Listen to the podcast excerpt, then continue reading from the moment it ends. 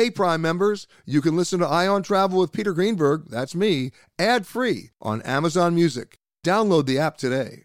This spring, if you'd rather spend time enjoying your lawn instead of trying to keep it alive, there's good news. TruGreen is the easiest and most affordable way to get a beautiful lawn. All you have to do is water and mow, and they'll do the rest. Weed control, fertilization, aeration, and even some things you might not even think of. They'll do all of it, while you can do literally anything else. With TruGreen, you can have your lawn looking as good as a putting green. That's not hyperbole. TruGreen is the official lawn care treatment provider of the PGA Tour. TruGreen offers a satisfaction guarantee, and they have a verified best price promise, which guarantees you the lowest price with no compromise on quality. You do you. Let TruGreen do your lawn care. Visit trugreen.com to get the best lawn at the best price with the best people guaranteed. The Angie's list you know and trust is now Angie, and we're so much more than just a list. We still connect you with top local pros and show you ratings and reviews, but now we also let you compare upfront prices on hundreds of projects and book a service instantly.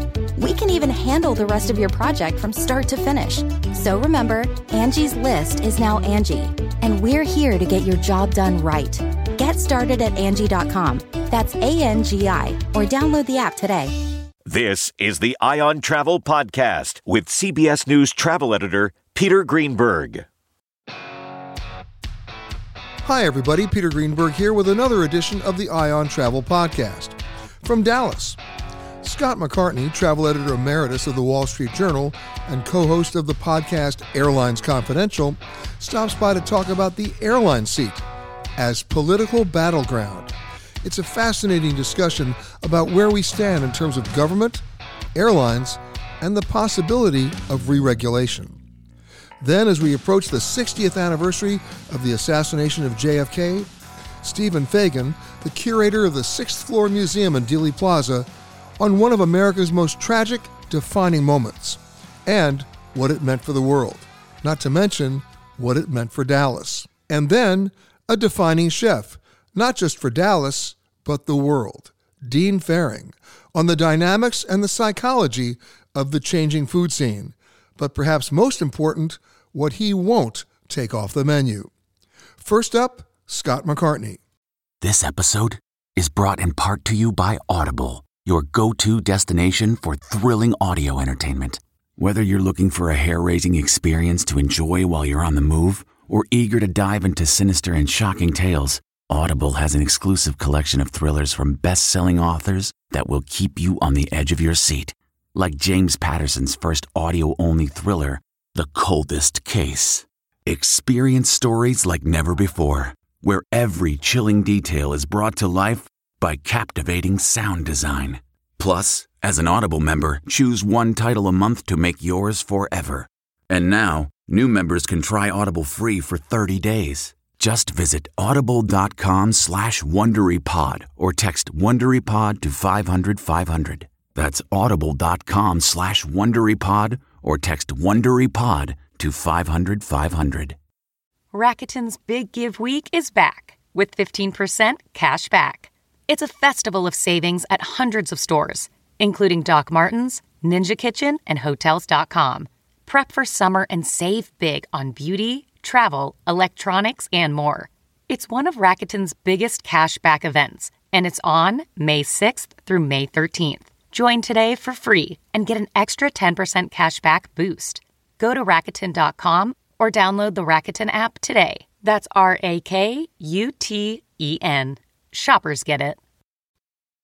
Mr. Scott McCartney in person. How are you, sir? I'm great, Peter. Good to be with you. You know, every week I talk about something related to this, which is either airline seat size in terms of comfort, airline seat size, seat size in terms of, of safety and evacuation, and of course, airline seat size in terms of, guess what, how much you're paying for your ticket. Uh, you've got a story now that, that covers all three in the most ironic way, Yeah. and part of it has to do with the proposed merger of JetBlue and Spirit, which, Yeah. by the way, is being fought now by the Justice Department. Right, and and and that's the point. I, I think the airline seat has become a political battleground. Um, it's a it's a source of great frustration for all of us, um, and and I think it's been highlighted by the post pandemic travel surge. Planes are more crowded, so so you're more uncomfortable, and and this has really gained Gee, I- I traction. hadn't noticed. Yeah, yeah. But what's happening is the the government is talking out of both sides of its mouth, and some might say that's no surprise. Yeah, what's but, new there? Um, but but um, the president has attacked airline seat fees, and there's an effort underway in Congress to legislate seat size to come up with a minimum standard for seat Well, size. let's go back to 2018 when Congress ordered the FAA to Yeah. come up with a standard for what's considered an acceptable safe seat. They weren't talking about comfort, they were talking about safety. And the FAA essentially slow walked the whole thing. Nothing ever happened. Yeah. Then the FAA gets sued in court, and the FAA wins. Yeah. I mean, the, the a federal court in Washington basically said that the plaintiffs didn't make a, a credible case arguing safety here. How could you not make a credible case arguing safety when you see the pitch, meaning the, the, the distance between the seat in front of you and your knees, uh, getting narrower and narrower? Well, I'll give you a quick answer to that. Um, the problem with the safety question is it's actually safer if you're closer to the seat in front of you in an accident because you're going to hit that seat in front of you. And if you're closer, you travel less distance, injuries won't be as severe. All right, stop right there. I'm, Yes. I'm, I'm, I'm mad at you now Okay. because right. because it's not just about the, the, the, the you know the, the distance you may or may not fly. It's the distance it takes you to get out of that seat and safely evacuate the plane. That's that's correct. And the evacuation limiter is the emergency door. So if you get out of your seat quicker, you wait in the aisle longer. It doesn't get you out of the airplane it sounds like I'm faster. just sent to my room by my parents. I mean, it's an argument basically. That's why you're staying in your room. This is this is based on research that the FAA did years ago in Oklahoma City, but also research that was done in Australia and research that was done in the UK. Right, both then can I both ask you a question? physical uh, and and computer simulations. All right, let me ask the stupid question number three of the day. Yeah. And that is every airline, are they, is, is this not true, has to demonstrate that they can safely evacuate a fully loaded plane with half the exits blocked in the dark in less than 90 seconds. Uh, well, that's that's this that is the standard for every airplane. Correct. So the so the manufacturers take care of that. Fine. And who do they hire? The cast of Cirque du Soleil? I mean, come on. And now they're allowed to do it as, as a a, computer simulation? Th- This is nuts. Well, we haven't had a new airplane in a, in a long time, but um, it, it is and it isn't. I mean, you, you, you make a good point. I would also argue that in the accidents that we've had, people have gotten out.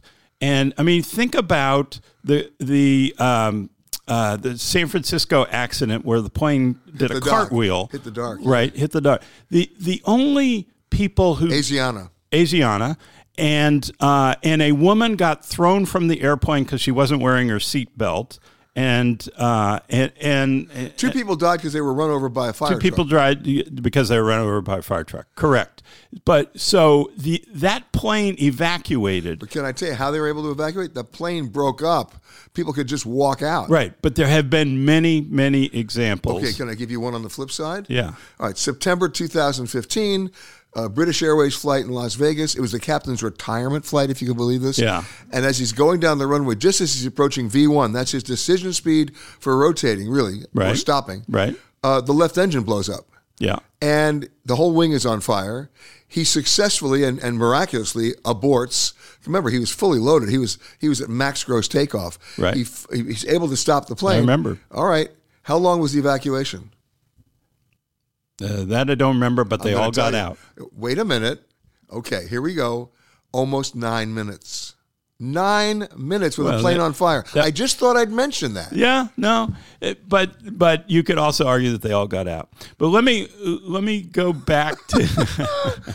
no, they did, and, and Lucky them. And yeah, no, I, I think that there's an interesting dynamic going on with with the government and the JetBlue Spirit merger, where the the Justice Department lawsuit argues that uh, JetBlue is going to take away fees that Spirit charges.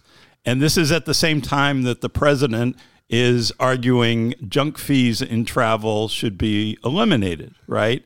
So JetBlue would seem to be doing the right thing with Spirit from the president's perspective, but the wrong thing from the Justice Department's perspective. Likewise, the Why, Justice why, is that, why is that the wrong thing? Why is it the wrong thing? Yeah. Be, uh, well, you, you it depends on if you're a fan of airline f- fees. Um, By the way, let me let me just poll my audience right now. Anybody listening to me a fan of airline fees? Okay, uh, poll over. Okay. Right now, the the argument is uh, you get what you pay for. Um, at Spirit, the average fee take per passenger is higher than the average fare. Well, but you So know you why? Pay more. because of because of taxes. That- That's how they done it. An airline fare is taxed at a very high federal excise tax, and a fee is taxed at a sales tax. So if the airline wants to retain more of what they're charging for, they'll charge you two dollars for the airline ticket and two hundred dollars for the bag. Yeah, but it's more than that because it's bait and switch. Because they can advertise a thirty nine dollar fare and then hit you with eighty dollars of fees. Well, of course, it's the same. We're talking about the same thing. Right. And uh, so so that's one side of it. The other side is the Justice Department is upset and and this is one of the points in its lawsuit against the merger um, is upset that JetBlue would reduce the seat density on Spirit airplanes. And that's what we okay, all want. Exactly. so so it's a it's a very odd situation. But there's one more thing, Scott, and let's be honest about this. JetBlue and Spirit are two very different airlines Yeah. with two very different cultures, and some might even argue two very different markets. Well, yeah, yes and no. Um, JetBlue needs more um, presence in the middle part of the country, and Spirit actually has built up really good presence here in Dallas, in Houston, in uh, in Chicago, and other places where JetBlue is really weak. JetBlue is strong on the coast, but you can't run an airline that's just a barbell uh, of East Coast and West Coast. All right, Scott. So we've got this six of one, half a dozen of the other in this argument about who's going to win this battle, assuming the merger with Spirit and JetBlue even goes through. Yeah. The bottom line, and then you've got President Biden and the U.S. Department of Transportation on the other end saying, let's get rid of junk fees, whether they're resort fees at hotels or fees for families to sit together on a plane, Right. or you know, ridiculously, what I won't say ridiculous, but somewhat surprising sometimes baggage fees on the low fare carriers that people may not be ready for. right? Yeah. because No- we're motivated by fare, not Right. by fees. That's right. That's right. And there's a there's a difference psychologically to what you pay when you buy the ticket and then what you have to pay at the airport. By the way, I, I went on Spirit's website prior to coming to talk to you today, and I was looking at a, at a, at a fare from Nashville to Orlando. It was $35 nonstop, which is great. You don't have to go through Charlotte on Mm-hmm. Yeah. American or Atlanta on Delta. Sure. So that's a pretty good enticement. And then bags, okay. And first of all, the bag fees are very expensive, number Yes. one. Now, if you book And- the bag fee dis- online, and deceptive. Yes. Bec- Because Spirit has a 40 pound limit and everybody else, not everybody Has a else, 50. but has a 50. but It's more standard to say 50 pound. limit. If you have a 45 pound bag, you're not only going to pay bag fees, you're going to pay overweight bag fees, and that bag would not be overweight on other airlines. All right, but even so, I looked at the fare categories of the bag fees, right? Mm-hmm. And if you if you book the bag online, it was X. Yeah. If you booked the bag the day before, Right. it was. Oh, so, and if you booked the bag at the airport, you had to mortgage your house. Yes, exactly. Why is Spirit suffering from overweighted planes? When I look at a Spirit flight when it lands, very few bags come off because people don't want to spend that money. Yeah, no, this is the definition of junk fees, right? Yeah. There's no operational reason why there's a difference. If Spirit knows the bag's coming seven days earlier, it doesn't change anything for the for the load, weight, and balance planning of the flight or an- anything like that. It is simply a way to run the fare up higher. You know, if you don't buy it right away when you buy the ticket and you buy it later, or you show up at the airport, God forbid, and you are going to have to mortgage your house, it's just a way of running running up the meter. Now let's flip the table here. They're not guilty of not of failing to disclose. They're disclosing. Yeah. I mean, they're they're telling you right there what you're going to have to pay. Yeah, I mean, the consumer advocates would say, "Hey, you ought to be able to on their website say, I'm going to check two bags. What's the, what do they weigh? 45 pounds. This is what it's going to cost you to travel." So you could make an apples to apples comparison. It's very hard to make apples to apples comparisons right now. All right, now I'm going to I'm going to switch gears until I do another one that's it's been a pet peeve of mine for years when it comes to what you just mentioned about baggage weight. Uh-huh. When I go to the supermarket and I go to the produce section Hmm. and I get a bunch of grapes. I weigh them. Yes. Right? Uh-huh. And or they weigh them at the checkout counter. And they, they have their metric about what how much how much per pound a grape costs, and that's what you're charged, right? Well, who's inspecting the scales? The city department of weights and measures. And they put a little stamp on that scale saying it's inspected as accurate. This is the date of the inspection. Who's inspecting the scales at the airport? I suspect nobody. Well, there you go. Yeah. So my question is, it's your word against theirs, which is why I now pack with me a personal scale. Yeah. It, it attaches to the handle of the of the bag. So when they say you're overweight, I say, no, I'm not. And now the question is, who's going to win that argument? But at least if more people did that, they might inspect the scales. Yeah, no, that, those handheld scales actually saved my marriage. Uh, they, You want to explain that? yeah. So I used to give my kids a hard time. They'd go to camp, they'd load up suitcases and all, and, and I'd give them a hard time if if if they we got to the airport and they were overweight. Best Father's Day gift ever: portable scale, so we could figure it out all before we went to the airport. But seriously, I mean, when you think about all the things you need to, to know before you ever get to the airport, to basically be able to anticipate the abuse you might get, you know, you need some tools. Yeah, no, that's that's exactly right, and and you need some fairness, and you know, I think I think most airlines will give you some latitude on, hey, if you're 52 pounds, we'll we'll let it go. I have not had uh, that experience. yeah, I interesting. mean, I'm I sorry. have. You're gonna, here's what's uh, funny. yeah. So you get to the gate. I mean, excuse me. You get to the counter, and your bag shows up at 52.5. I'm sorry, sir. You're gonna have to take stuff out of that bag. Yeah. Where am I going to put it? My carry-on bag. Is that going to change the weight of the plane? No. No. What are they doing? And, and by the way, they're not orthopedic surgeons at, at, at- with the baggage guys doing medical examinations based on my the weight of my bag. Yeah, yeah. No, and the, look, the weight of passengers and bags is a whole nother thing. I mean, they, they do keep track in some, well, particularly for international flights, keep track of the weight of the baggage, right? Well, because they the get so much more money for that. Well, and and because it's tricky with with load planning and, and fuel planning, but uh, it, it, the airlines actually had to increase the passenger weight. um, Oh, sure they- the- the- yeah, on I- I average love this. because we're all getting bigger. I know. Uh, they, they, their average weight when you know when, when that somebody person when that person walks into the cockpit right before they close the gate and the door with a piece of paper, that's giving the pilot their weight and balance. But in- in terms of passenger load. There's no scale at the at the jetway. No. When you walk through, Thank They're God. uh, yeah, no kidding. they're estimating, right? Yeah. Well, if they're estimating, guess what? There used to be estimated that the average weight of people were like 150 pounds. Lie. Yeah. Absolute lie. Yeah. Yeah, no, it's a, it's not. It's prescribed by the FAA of you know it's a hundred and whatever uh, pounds per passenger that they have to calculate. But Well- you know the good news is most the airplanes get off the ground and they fly. They do. And of course, you know, necessity being the mother of invention, there was this garment made a couple of years ago called the Scott E vest. It was a coat that made you look like a bad impression of the of the Michelin tire man. It had something like 40 different pockets. You wore your bag. Right. And you just took it off and put it through the conveyor belt, wore it again, and there and they couldn't tell you you couldn't get on the plane. Yeah. You were wearing your bag. Simply a baggage fee dodge. But the, you know this is the world that airlines have created with baggage fees. My thanks to Scott. So, where were you on 9 11? Or when World War II ended? Or maybe even when the Mets won their first World Series? If you were alive then, then you can undoubtedly remember precisely your location, what you were thinking about, and what you were doing. So, what about November 22nd, 1963, the day JFK was assassinated? Stephen Fagin knows all about it because he's the curator of the Sixth Floor Museum in Dallas, where Lee Harvey Oswald took aim at the president. It's a special museum where the story of JFK and his death lives on. Okay, it's time to commit. 2024 is the year for prioritizing yourself. Begin your new smile journey with Byte, and you could start seeing results in just two to three weeks. Just order your at home impression kit today for only $14.95 at Byte.com. Byte clear liners are doctor directed and delivered to your door. Treatment costs thousands less than braces, plus, they offer financing options, accept eligible insurance, and you could pay with your HSA, FSA.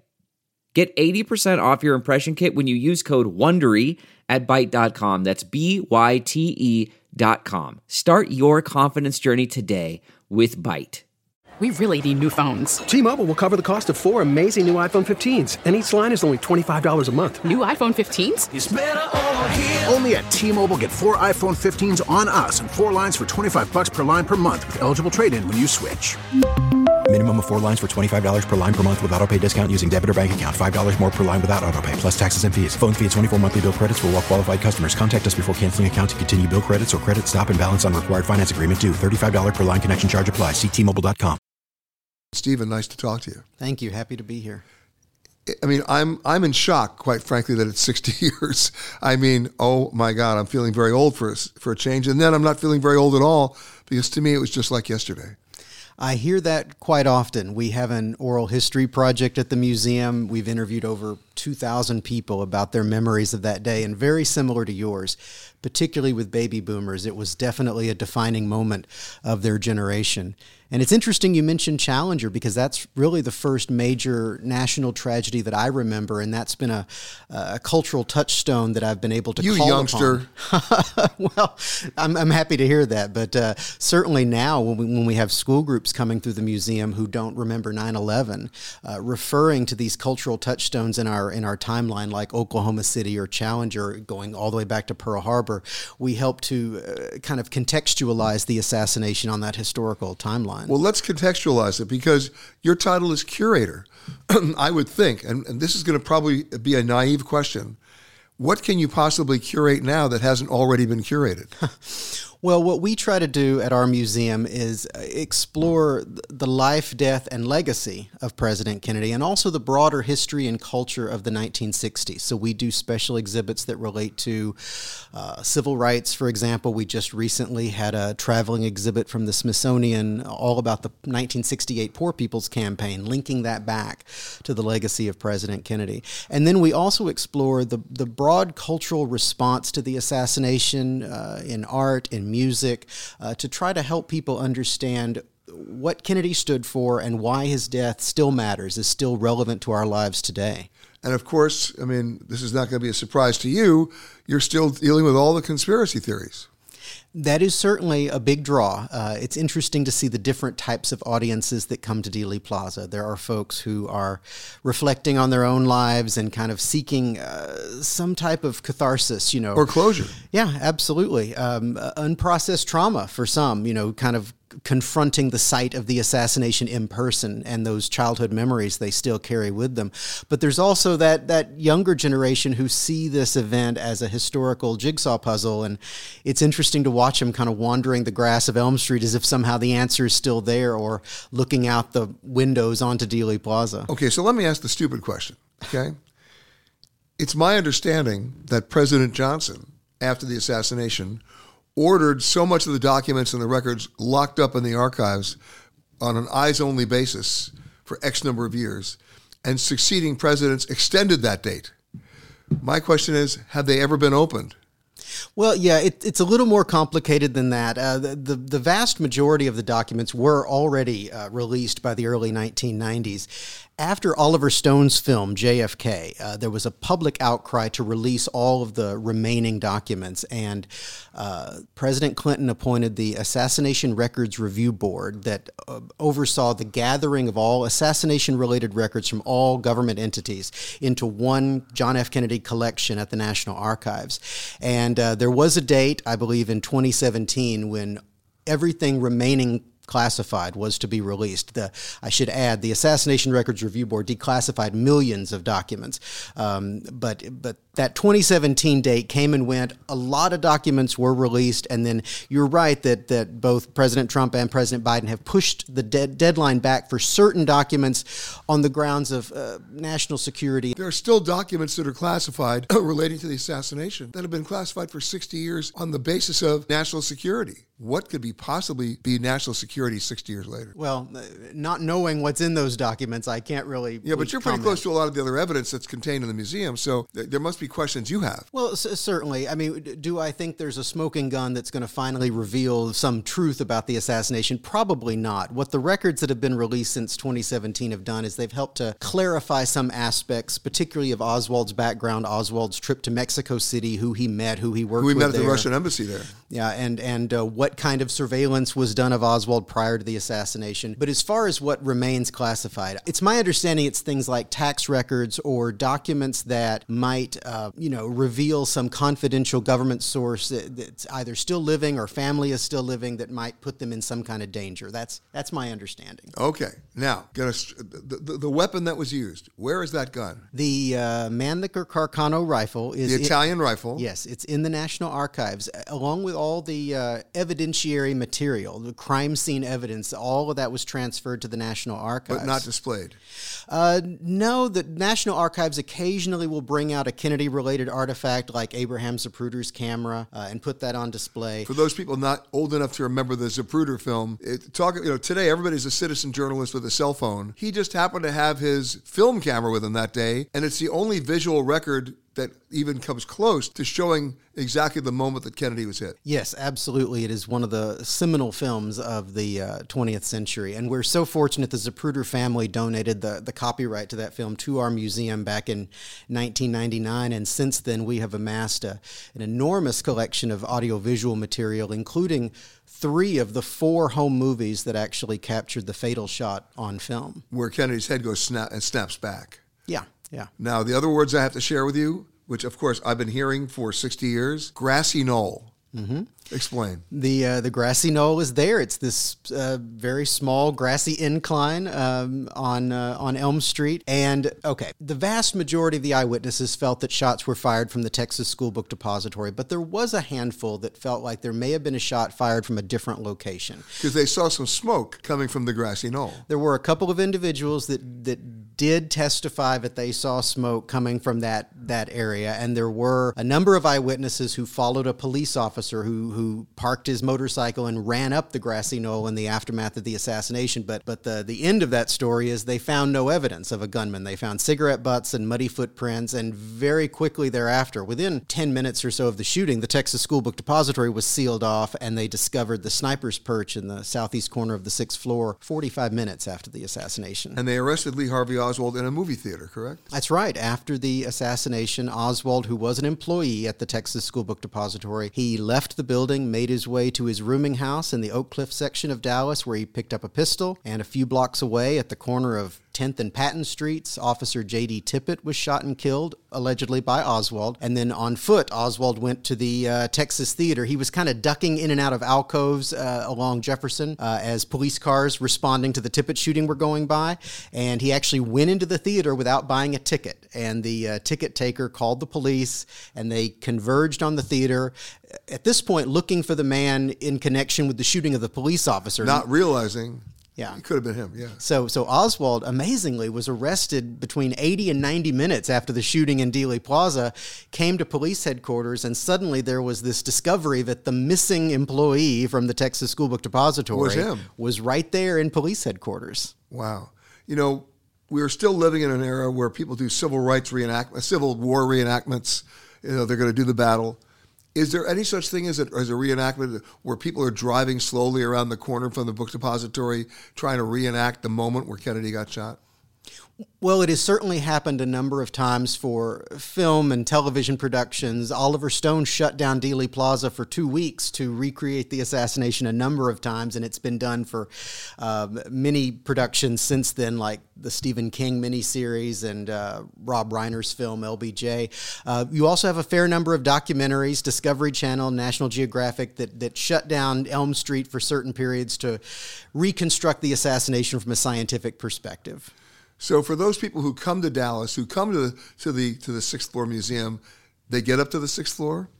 The, the the core exhibit on the sixth floor does explore the life, death, and legacy of Kennedy, and uh, the two areas where evidence was found. The southeast corner sniper's perch. It's protected behind glass, but you can get up to it and look into it. It's been reconstructed based on crime scene photographs.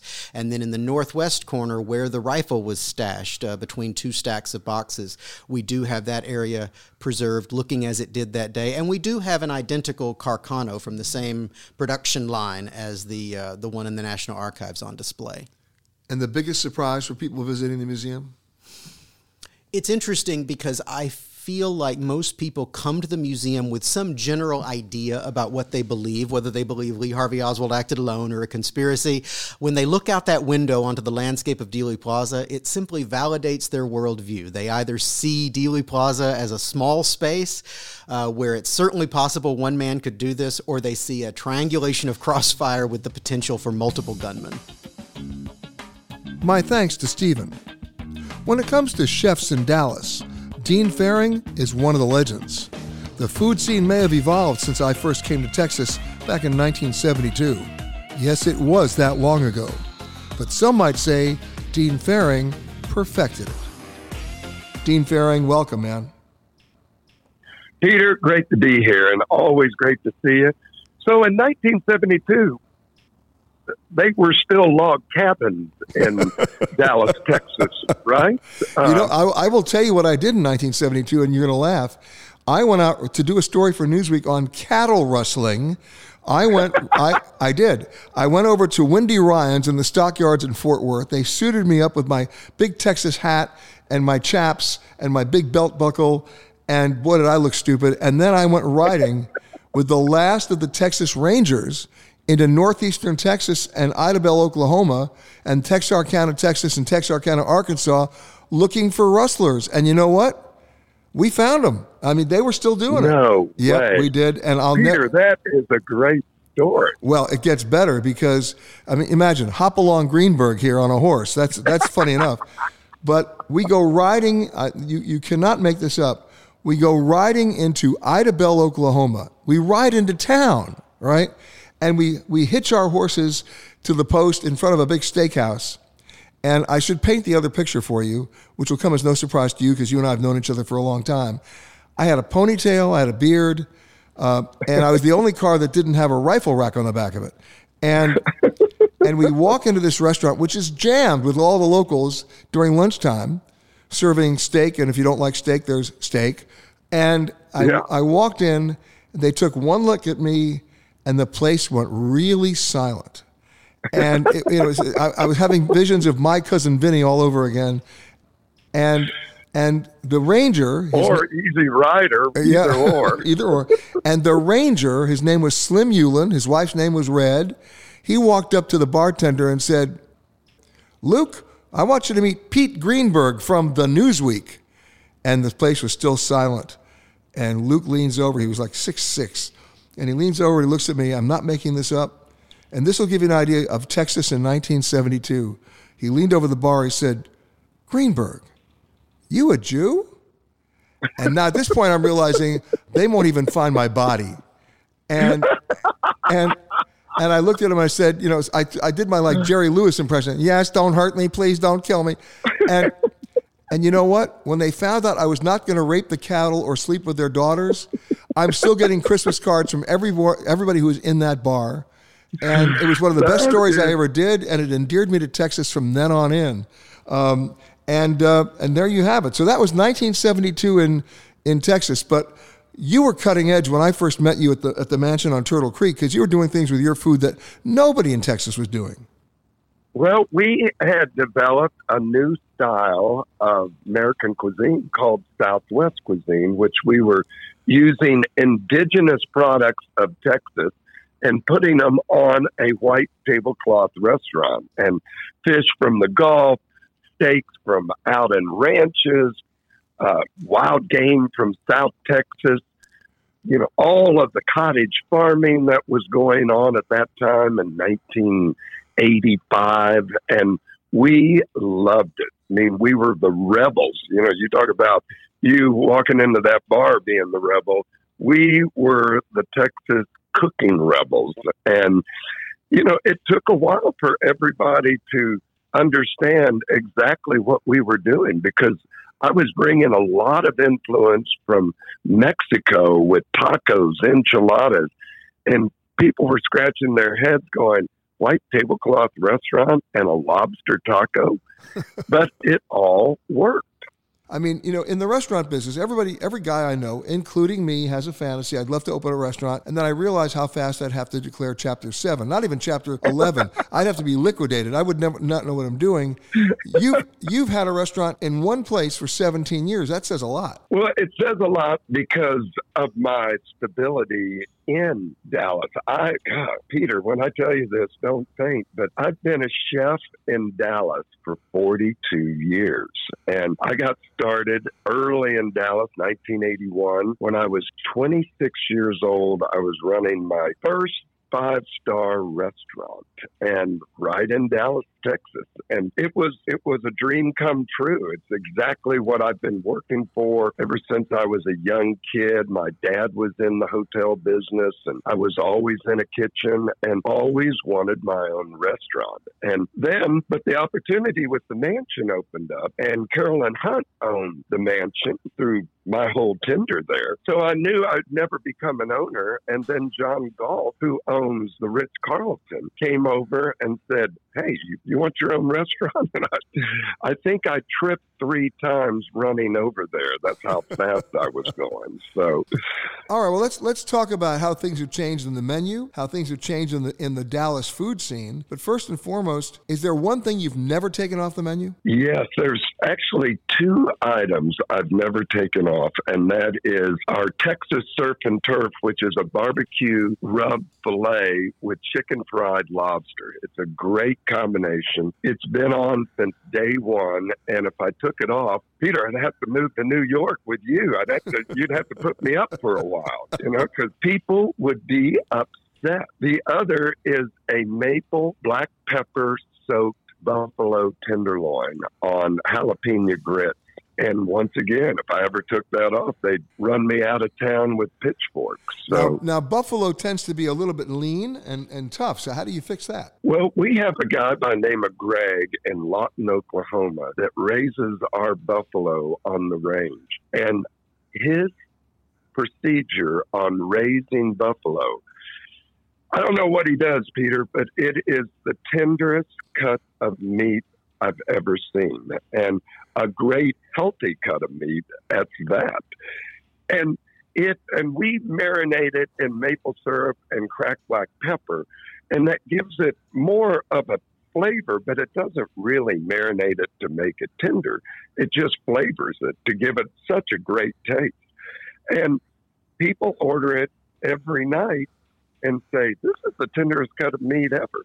So it is possible to take a very lean cut of meat and make it very tender. We have antelope, nilgai antelope from Broken Arrow Ranch, south of us in South Texas, and it's the same thing, very lean.